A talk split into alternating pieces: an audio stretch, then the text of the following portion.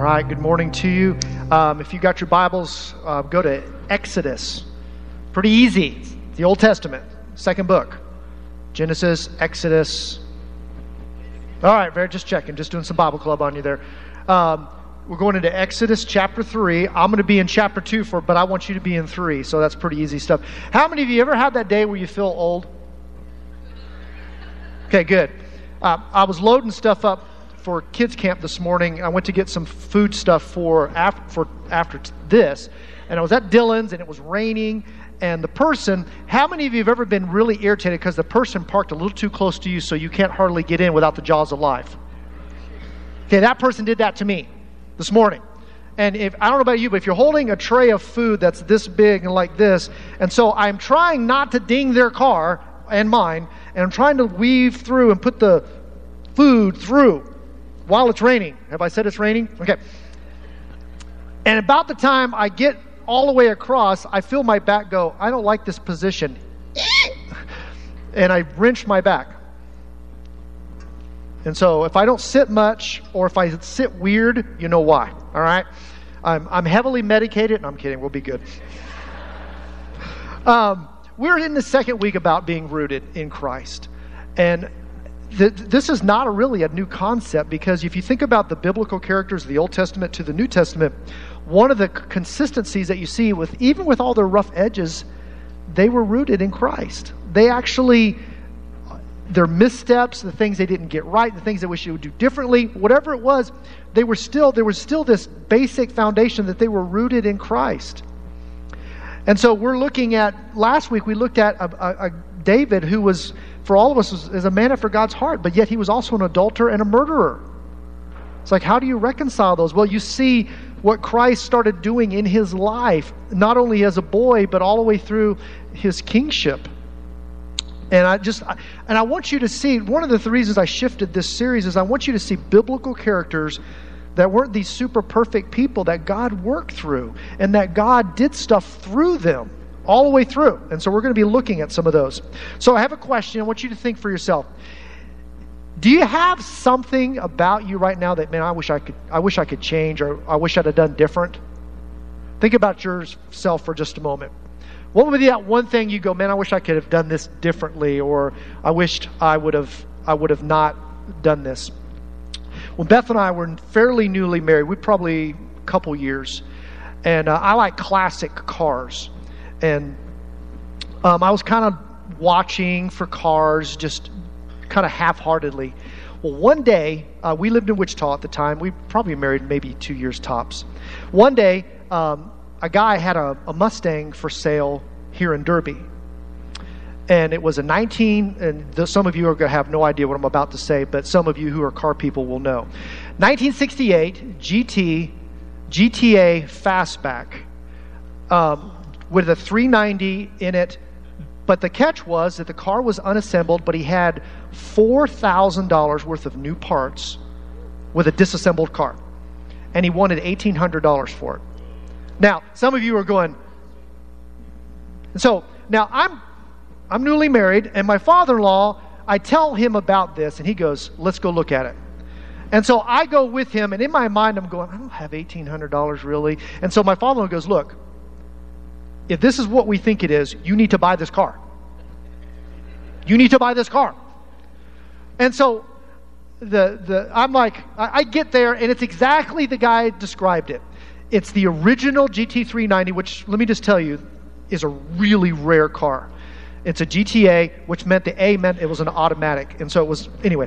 And so all the parts, boxes of new parts stacked in his garage, $1,800. And I look at that, and that question I just asked you, what would you like to change? and, and, and the, the practical side of me, which wasn't really being bright at this moment, goes, ah, it's $1,800. And Ed goes, you can pay me later. you can pay me later. Now he's leaving it to me. And, and, and if it had been my dad, he'd just get the car, I'll pay for it, and I'll, we'll figure it out, you know. And so I flinch.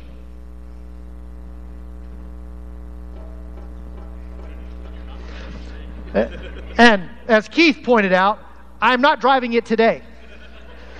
Why did you have to do that? And so he sees that I am waffling. And the guy's like, You've got to be kidding me. The guy's looking at me like, um, you, you don't deserve to own this car. And so we get in the car and we start to make our way back to Derby and the whole, uh, back to Wichita. And the whole time Ed's going, turn around and buy the car. I'll help you do it. And I get to my house, which is at Lincoln and Hillside at the time. And he goes, I go, okay. Now, guess what happened? See you later. And, and to this day, my father in law, every now and then, he'll go, You should have bought the car. I'm like, You're killing me. Yes, I know. But there's those moments for all of us that we go, oh, I wish I could do this differently. I wish I'd have, I wish I could have set this table. I wish I would have not. I wish I would have. And I still think, oh, oh. yeah, that was touche. So, with that as our backdrop, Moses is a guy that has a very unique story. And I want to read the story, and I want you just to think through this. We're because we're just going to read a, a block here, but Moses is um, he's in a position of of he was he was he he basically grows up in royalty. Okay, and so I want to read this story to you, and you kind of just see where it goes. Says one day when Moses had grown up, he went out to his people and looked at their burdens. Now he is part of the Egyptian family; he was adopted in, but he was also still a Hebrew.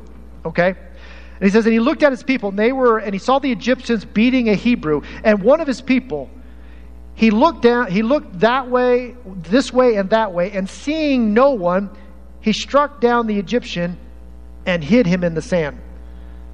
He killed him. It, for let me help you out there. He killed him. He didn't like what he saw doing. These were his people. Even though he was in the religious, even though he was in royalty, he still had great compassion for his people. He saw that they were being persecuted and they were being afflicted. And you think, how how can God work through? We had an adulterer and a murderer, and this week we got a murderer. He killed somebody out of anger. He didn't, he, he shouldn't have done it. And I, I was like, how does God work through all of our missteps?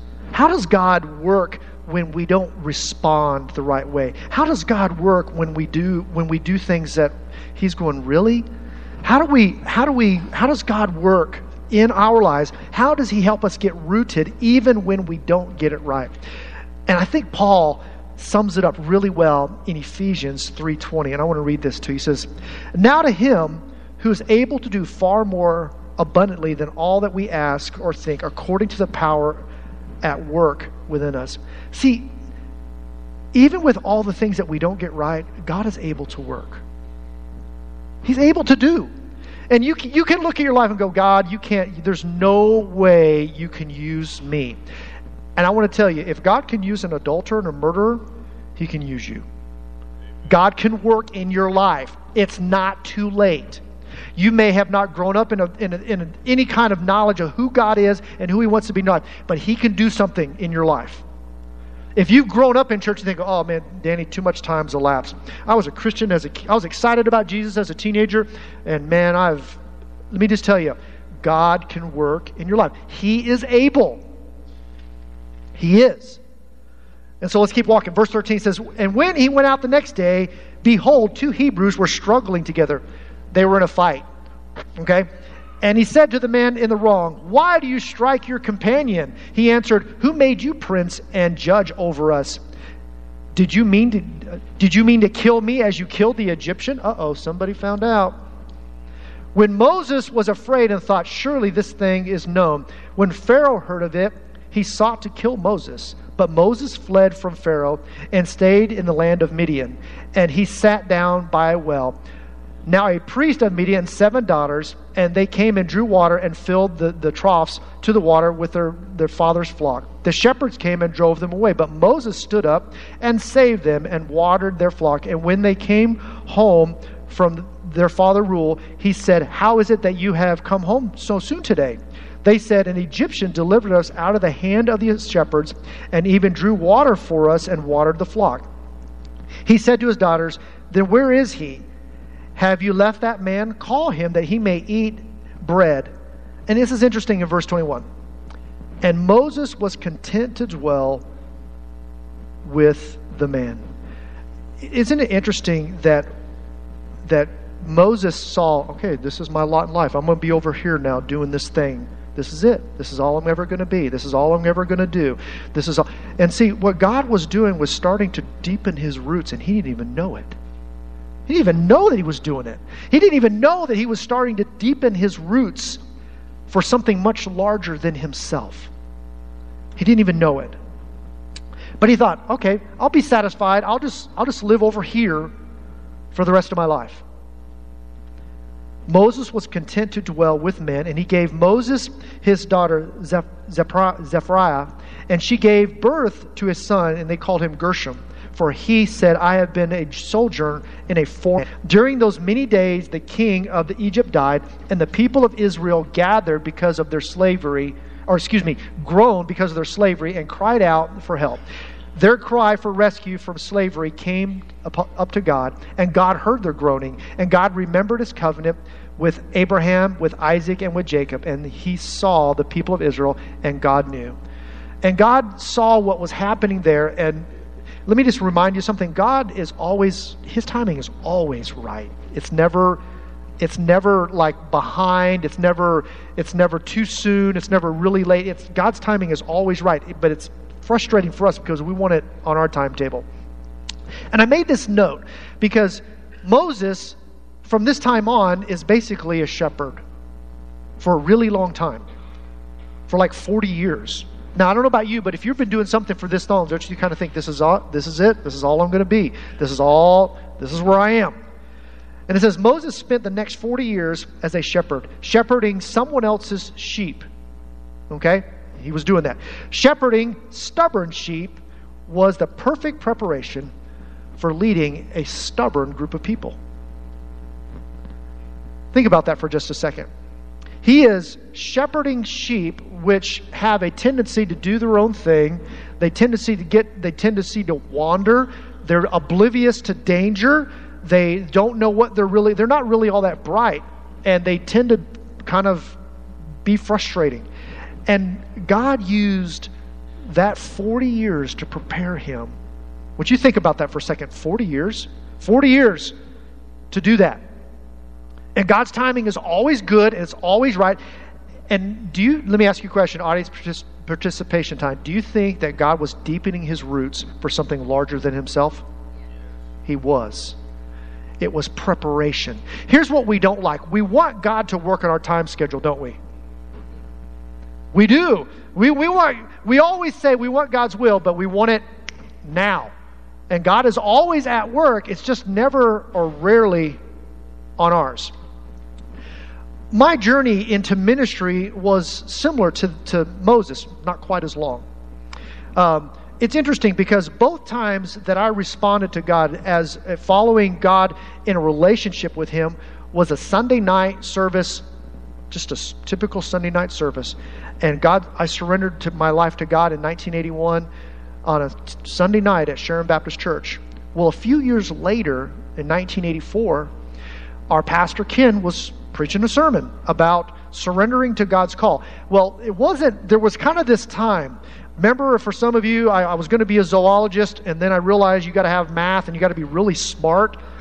Um, and I realized that wasn't going to be for me. And so I was kind of floundering. I was like, well, you know, what am I going to be? What am I going to do? Where, where, where, am I going to go? I, am not really sure. Um, I didn't know. Well, that Sunday night, I'll never forget because our pastor at the time, Ken, was talking about that God calls some people into ministry that is a vocation, like you. This is what you do as your job, and and I was like, and God was like, uh, "That's you." And I was like, uh, "God, I'm dyslexic." And he's like, uh, That's you. And I was like, uh, I mean, I was doing all the Moses excuses. And it was interesting because um, I remember walking up that day and I had no idea. And this, this hangs in my office and it's a, it's a certificate of license. And it was given to me um, in no, on March the 28th of 1984. And one of the reasons I keep it there is a reminder to what God called me to do.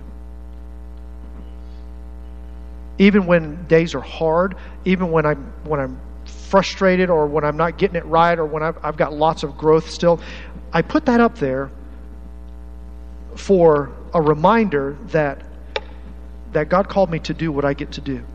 Well, now, with that being said, um, I don't know about you, but if you respond to God's call, don't you think that God sh- this should happen now? If God, if I said yes, then let's go.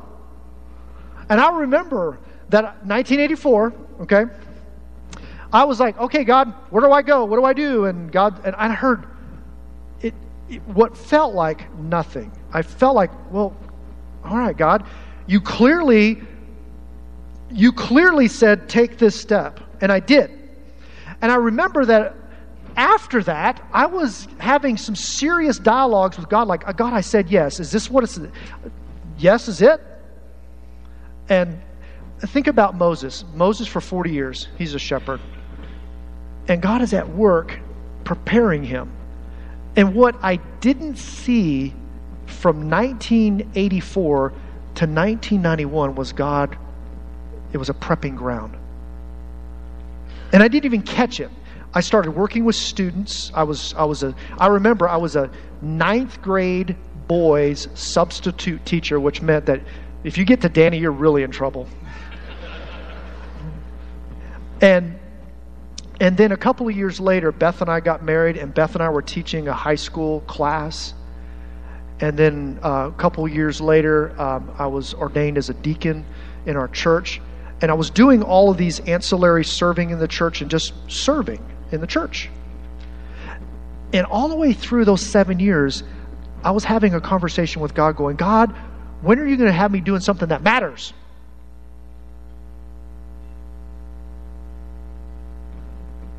Because I was about to say, God, I was about to tear this piece of paper up in my mind. I'm like, God, I, I said yes, and this is what I'm doing. And I remember that our youth pastor left abruptly um, and went to another church. And, we were in an interim phase. Ken had left, and our pastor at the time, his name was Roy Moody, um, was kind of helping us navigate all this change. And then and so he comes to me and he says, Hey, we need, do you want to be the part time youth pastor while we figure all this out? And I said, and God was like, the past seven years have been preparing you for this moment. And it was so clear to me. And I looked back and I went, God was giving me into leadership roles. He wasn't, he was, he was not in a hurry. Let me just help you out. He was not in a hurry, but he was deepening my roots, unbeknownst to me, for a greater purpose than myself. He was deepening my roots for something that I wasn't, that it would be, it would need him. And he was showing me that for me to get ready for this, he needed to do a lot of other ancillary things because all those things I was doing up to this point in 1991 were incredibly important for this day, in this moment. And so I said yes. And it was funny because I said yes and I really didn't have a clue what I was doing. But God did. And He did the same thing with Moses. So for 40 years, He's doing this thing. And look at what happens. I love this. If you're taking notes, a couple things to write down. The daily, ordinary days of our life is often where God reveals Himself. The day to day things that we're all doing is where God tends to do his best deepening of our roots. It's just of our willingness to be obedient and to have an awareness that he is growing. It took me, I was a little naive, seven years to see that. And then when I looked back and I went, wow, God has been at work doing some stuff. But it's the day to day stuff. Moses, it was the day to day stuff. He was just doing his job taking care of sheep, leading them, protecting them, helping them, looking for strays, finding green pastures, finding water, all those things. And he did it repetitively, year after year after year. And so by the time he gets to this where he is, which is about 40, he gets called. And if you're taking the second one, is this God is not in our kind of hurry. He's not. And Moses thought this was his lot in life. And I love what Henry Blackaby said about this. He said, God usually speaks out of the ordinary experiences of our life, of the life of our life. This is that's how he works. He works out of the ordinary, not the extraordinary. Okay? So that gets us to where we are now in Exodus chapter 3 if you hopefully you're there. We're going to look at these first few verses. It says now moses was keeping the flock of his father-in-law jethro and the priest of midian and he led the flock to the west side of the wilderness and came to horeb the mountain of god and the angel of the lord appeared to him in a flame of fire out of the midst of the bush. And he looked. This is important. The word look is important. He looked. He saw bush burning that's a kind of an unusual sight. The fact that it's also not being consumed is really unusual. And behold, the bush was burning, yet it was not consumed. And Moses said, he didn't go, hmm. He went, hmm, I need to go see that. I will turn aside to see. You know, I know this about I know this about fire. Fire tracks. If you if you have seen anything ever on fire, there's lots of people just watching. And if you're a teenage boy or middle school boy, you like to burn stuff, am I right? Man, I did. I like to burn things. What, what would that? What temperature will that blow up? Let's find out. Okay. And so he sees it and he says, I, not only does he see it, but he goes, I need to go see it myself. I need to investigate. And when he saw, oh, let me back up. He says, I will turn aside and just see this great sight, why the bush is not being burned. Verse 4. And when the Lord saw that he had turned aside to see God, called him out of the bush bush. And he said, Moses, Moses. Let me just tell you, whenever your name is called twice by God, do the math. You better pay attention. And he said, Here am I. And then he said to him, Do not come near. Take off your sandals, take off your sandals off your feet, for the place in which you are standing is holy ground. And he said, I am the God of your father, the God of Abraham, the God of Isaac, and the God of Jacob. And Moses hid his face, for he was afraid to look look upon God. See, when you stand in the presence of God, there there should be a moment of reverence. There should be a moment of I am in the presence of God. If you've ever had that moment, you stand in awe. You stand in an awareness that it, you, you start to realize how small you really are when you stand and you see God in who He is. And Moses is experiencing that firsthand.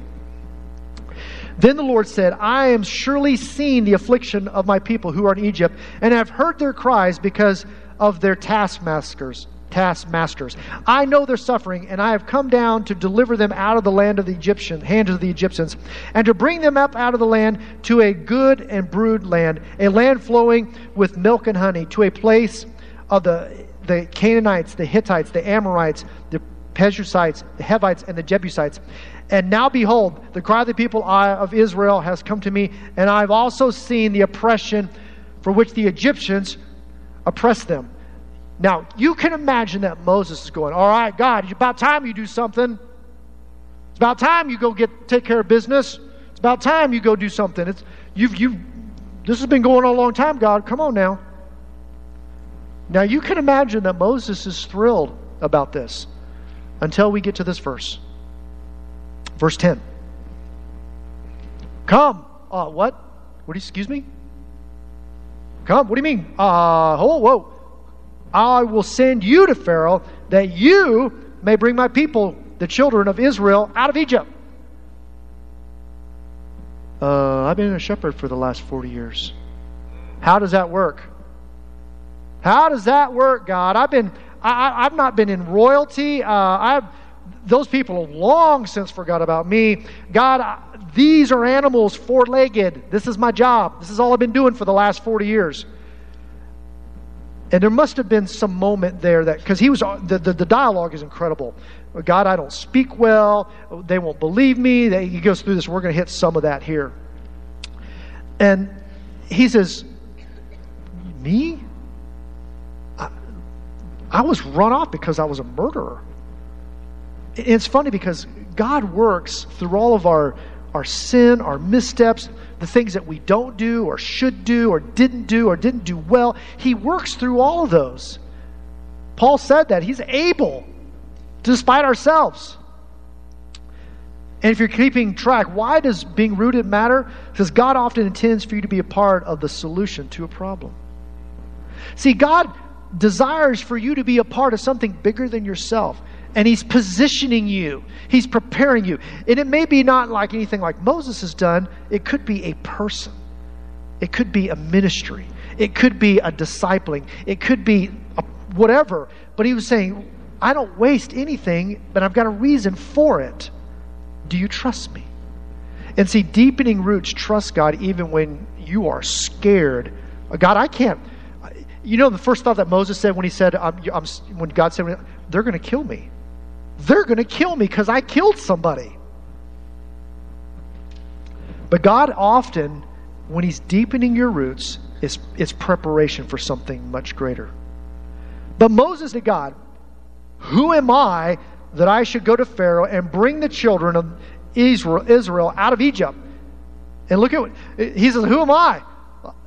I want you to really listen to the dialogue. Just really listen to how God encourages him and is deepening his roots. Look at what he says. He's, Jesus, God said, But I will be with you. I'll be with you. You're not going alone. I'm not saying, Good job, figure it out. He says, I'll be with you and I'm going to demonstrate my power there. I will be with you, and this shall be a sign for you that I have sent you. When you have brought the people out of Egypt, you shall serve the God of this mountain. Then Moses said, But if I come to the people of Israel and say to them, The God of your fathers has sent me to you, and they ask me, What is his name? What shall I say to them? And God said to Moses, I am who I am. And we're going to unpack that here in just a second. And, he said, say to the people of Israel, I am has sent me to you. And I love this because every argument, see, when your roots get deep, is when you say, God, oh my, I can't. And he's reminding Moses, as he's reminding us, that our roots grow deepest when are dependent upon him not on ourselves. Because Moses was thinking, well, if it was something I was comfortable with, and I could do this. And, and what God is trying to show him is that he wants to deepen his roots through this journey, through this journey. And the I am, I, I love this. The I am means that God is the same yesterday, today, and forever. He is not getting better or for worse, He's perfect. Okay? Hear me on that. God is not, He's not on some journey Himself, not like us. He's already there. He's perfect. He's consistent. And he is telling, he's telling Moses that your, your, your, your founding fathers, guess what? I'm the same then as I am now, okay? You can trust that. You can lean in on me. And I want to deepen your roots so that you'll get it. Because God is working like a masterful chess player, working multiple steps ahead in preparation for Moses because isn't it isn't this true that the the exodus out of Egypt was really the easy part? Am I right? That was the easy part. The hard part was after that. And and but Moses doesn't see that, but God does. And God is preparing him for what lies ahead and he does the same for us. That God is always working like a masterful chess player in our lives, just like he was doing for me. When I surrendered to his call in 1984, but for the next seven years, he was working and shaping and preparing. And I wasn't even aware of it until I looked back and I went, oh, okay, God, I'll be quiet now. And I love the second thing I wrote down was this. As God says, I am with you, and your achievements and your failures will not affect the stat, that status. I will be with you. And that's what he's telling Moses. He's telling him that. I love this. Great story. Verse 15 God said to Moses, Say to the people of Israel, the Lord, the Lord, the God of your fathers, the God of Abraham, and the God of Isaac, and the God of Jacob, has sent me to you. This is my name forever, and, tr- and thus I am to be remembered throughout all generations. Now, this is great because Moses has given him several arguments. Is God letting him off the hook? No. And let me just help you out. When God calls you to something, you can't say, give that to somebody else. He's called you to that. Look at what verse 16, because how do we know? Look at what he says to Moses Go. He doesn't go, oh, well, when you feel up to it. He says, Go and gather the elders of Israel together and say to them, The Lord, the God of your fathers, the God of Abraham, the God of Isaac, and the God of Jacob, have appeared to me, saying, I have observed you and what has been done to you in Egypt. Verse 17. Look at what God is trying to do in deepening his roots.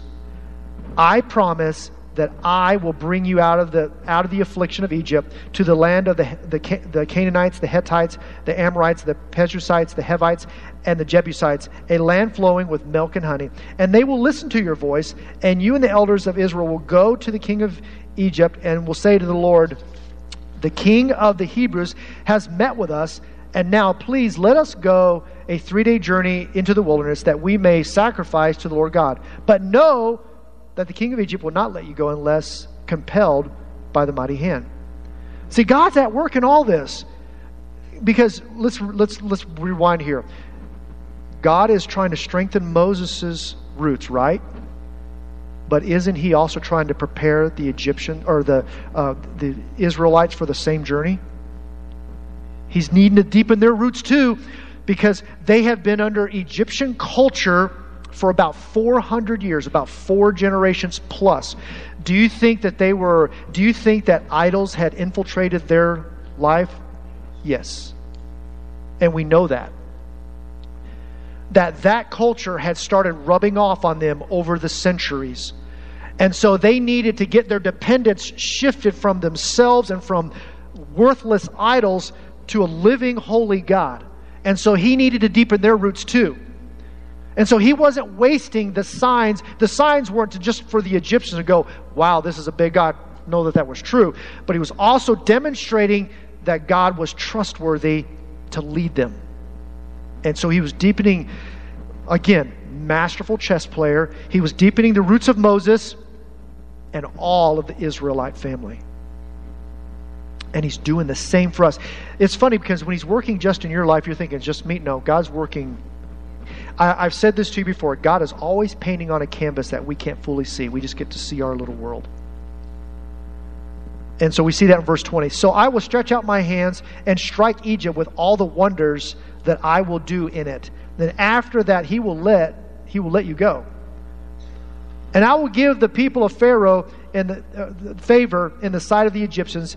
And when you go, you will um, you shall not go empty. But each woman shall ask of her neighbor and any woman who lives in her house for silver and gold and jewelry and clothing, and you'll put it put it on them and your sons and your daughters. So you shall plunder the Egyptians. The Egyptians have have assaulted the Israelites for centuries, and they have built this massive place under the weight and oppression of the Israelites. And God is saying, you're going to take a lot of what you built with you because you're going to need those things to buy, to do. You're going to need to have that for resources in the future. Again, God moving ahead. And so I want you to think for me for a second that when God is deepening your roots like he was doing with Moses, he is not doing it frivolously. He's not doing it in a way you go, I wonder why that's happening. I, mean, I promise you, if God is deepening your roots, there's a reason. There's, a, there's something He wants you to be a part of. There's something He wants you to trust Him in. There's something He wants you to surrender, whatever it is. And the final couple notes I want you to take down. This is important, is this. Deepening roots help us see the holiness of God. See, the deeper your roots, the more aware you are of God. And that Moses started seeing God more and more and more and more. And it's really cool because if you follow this story, his confidence level goes keeps going up as he sees God deliver time after time after time after time. And as the people were flinching, Moses wasn't. Because if you remember, they exit out and they get to the Red Sea and they're like, Oh, you've taken us out here to die. And Moses is like, I'll stretch up my hand, see you God at work. Deepening roots help us see the holiness of God. Deepening roots prepare us for the things way outside of our comfort zone. Some of you are going to work in kids' camp this week, and you're going to be out of your comfort zone because you're going to be working with little ones. Some of you are going to be teaching little ones. Some of you do it every single week. But God tends to grow our roots the deepest in things that are out of our comfort zone. It's how He works. Your roots don't grow deep in the things that are easy, they grow deep in the things that are hard because it, it requires us to have a dependency shift from ourselves to God. That's how you grow best. You do. I know that personally. I, man, I grow best under things that I don't, oh man, God, I don't know how that. God goes, okay, I got it. Deepening roots prepare us for things way outside of our comfort zone. The, the next one is this deepening roots remind us He can. See, Moses started to, once, because Moses was a reluctant go. They've had this dialogue, and God says, okay, take, take some people with you. You know, okay, all right. But he didn't let him off the hook. And you're still going to be this person. You're still going to be this leader. You've been leading sheep for 40 years. Well, these Israelites aren't that much different than these people. And it says that he can. We just go back and read chapter 3 and you see it. He can. He can. I will. I promise. I will deliver. And it's funny because when you, when you, when you read the scripture and it says that, that they will go into a land, it doesn't say they might go, I hope they can go. It says they will go, which is evidence that God can certainly do it. And so if you look at your life and you go, man, God, I don't know. Too many missteps, too many this, too many that, too much time's elapsed, whatever. God's going, I am able. It's not too late. The last one is this deepening roots reduce our excuses. See, over time, Moses' excuses diminished. And I've learned that about my own journey, that my excuses diminish as my dependency grows in Him. As my roots get deeper in Him, I don't go, I wonder if God can do that. I go, I know He can do that. I know He can do that. And as the roots grow, Moses was able to look and see God do. I mean, the burning bush was the first indicator, okay? Because it didn't get consumed. And then all these other things start happening the plagues, the, the Exodus, the. I mean, you could just go through the stories and just see. Now, what I didn't tell you is that Moses also had an anger problem. Did you know that? That was one of the reasons why he didn't get to go in the promised lands because he had an anger problem. He struck a rock that he wasn't supposed to out of anger. But God still worked in his life. God still worked. And God is doing that. And that's one of the reasons I wanted to really look at characters of the Bible, is I want you to see that God works even in missteps, even in sin, even in things that we should have done, couldn't have done, whatever. He works in those moments. And the idea is for you to see God more, to, to work through your out of your comfort zone, that He can, and that eliminate excuses of why you can't or that God can. Okay? And I love this. Paul Tripp said this, and I'll close. He says, When he sends you, he doesn't give you a bunch of stuff to help you along the way. He always gives you himself because he is what you need, and he alone can give you what is required. So if God asks you to do something, he alone will give you everything you need. But it will require a deepening of your roots to trust him in that way.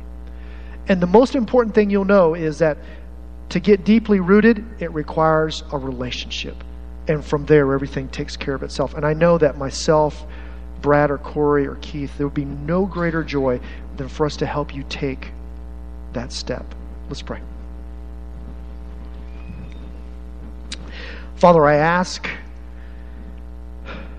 that we would give you the freedom to deepen our roots and that we would have an awareness of you doing that in our lives. Help us, God, to see that um, you are always looking to grow us in our relationship with you. You are always looking to grow our roots deeper so that we have an awareness of who you really are and who you want to be in our lives. I thank you, God, that you are always deepening our roots, not in the easiest things of life, but in the hardest things of life. the things that are well out of our comfort zone, as with Moses and with us. And I ask God, even the now, that if there is somebody in this room that for them to have a root system means they have to have a relationship with you. And that's where it begins. I pray for some in this room, God, that they're frustrated, that they've surrendered to you about something and they don't really have, they're not really sure you've been at work. I pray that you give them eyes to see that you've been at work all along. Thank you, God, for working in our lives. Thank you, God, for using things in our life that deepen our roots so that we have an awareness that you were at work and it wasn't us. Thank you people for people like Moses, God, who had some character issues, who committed a fairly heinous act, but you worked through that and around that. And I pray, God, that uh, we would surrender excuses, that we would surrender us trying to do it ourselves and allow you to work and do what you do best. And I pray, God, again, that if there is someone that needs to begin a relationship with you, that they would have the courage to respond.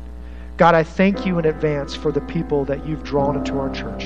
And I pray that this time is a time that we surrender to you what we should have a long time ago. It's in your name that I pray. Amen. I'll ask you to stand. Maybe you want to treat this